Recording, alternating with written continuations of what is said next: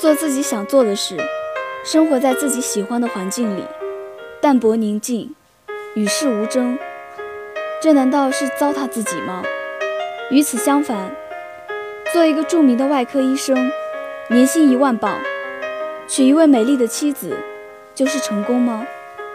我想，这一切都取决于一个人如何看待生活的意义，取决于他认为对社会应尽什么义务，对自己有什么要求。这是《月亮与六便士》中的一段话。关于这本书，每个人会有不一样的解读。有的人读到了孤独。我们每个人生在世界上都是孤独的，每个人都被囚禁在一座铁塔里，只能靠一些符号同别人传达自己的思想，而这些符号并没有共同的价值，因此它们的意义是模糊的、不确定的。还有人读到了艺术的真谛或是乡愁。我认为有些人诞生在某个地方，可以说未得其所。机缘把他们随便抛到一个环境中，而他们却一直思念着一处他们自己也不知道坐落在何处的家伙。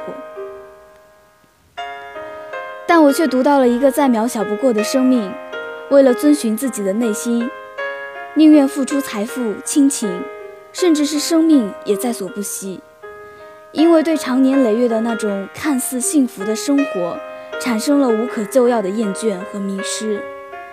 怀疑所做的一切违背了初心，于是毅然决然地采取了行动，只为了找寻内心的那朵蓝莲花。这种选择，与其说是主动的选择，倒不如说是一种无奈的接受，接受我们内心的召唤。毕竟这种渴望，即便我们能够逃避一时，也逃避不了一辈子。生活不应该是眼前的苟且。还应该有诗和远方，但是如何平衡这两者的关系呢？却一直困扰着所有追求自由和梦想的人。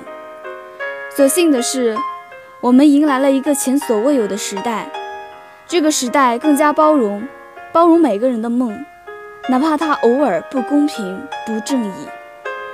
而我们要做的就是全力以赴，然后耐心的等风来。年轻的时候最痛苦的是没有找到自己喜欢做的事。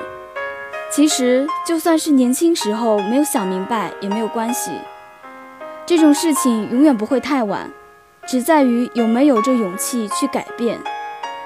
我们大可以像主人公一样，去寻找自己内心的那朵蓝莲花，不过要早点出发。